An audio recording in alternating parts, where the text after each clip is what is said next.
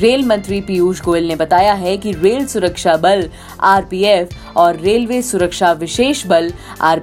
में कांस्टेबल और sub inspector पदों के लिए रेलवे ने 9000 से अधिक भर्तियां निकाली हैं इनमें से 4517 पदों पर महिलाओं की नियुक्ति की जाएगी भर्तियों के लिए आवेदन की अंतिम तारीख 30 जून है और परीक्षाएं सितंबर अक्टूबर 2018 में आयोजित होंगी ऐसी देश विदेश की तमाम खबरों के लिए सुनते रहिए देश की डोज हर रोज ओनली ऑन डोज ऐप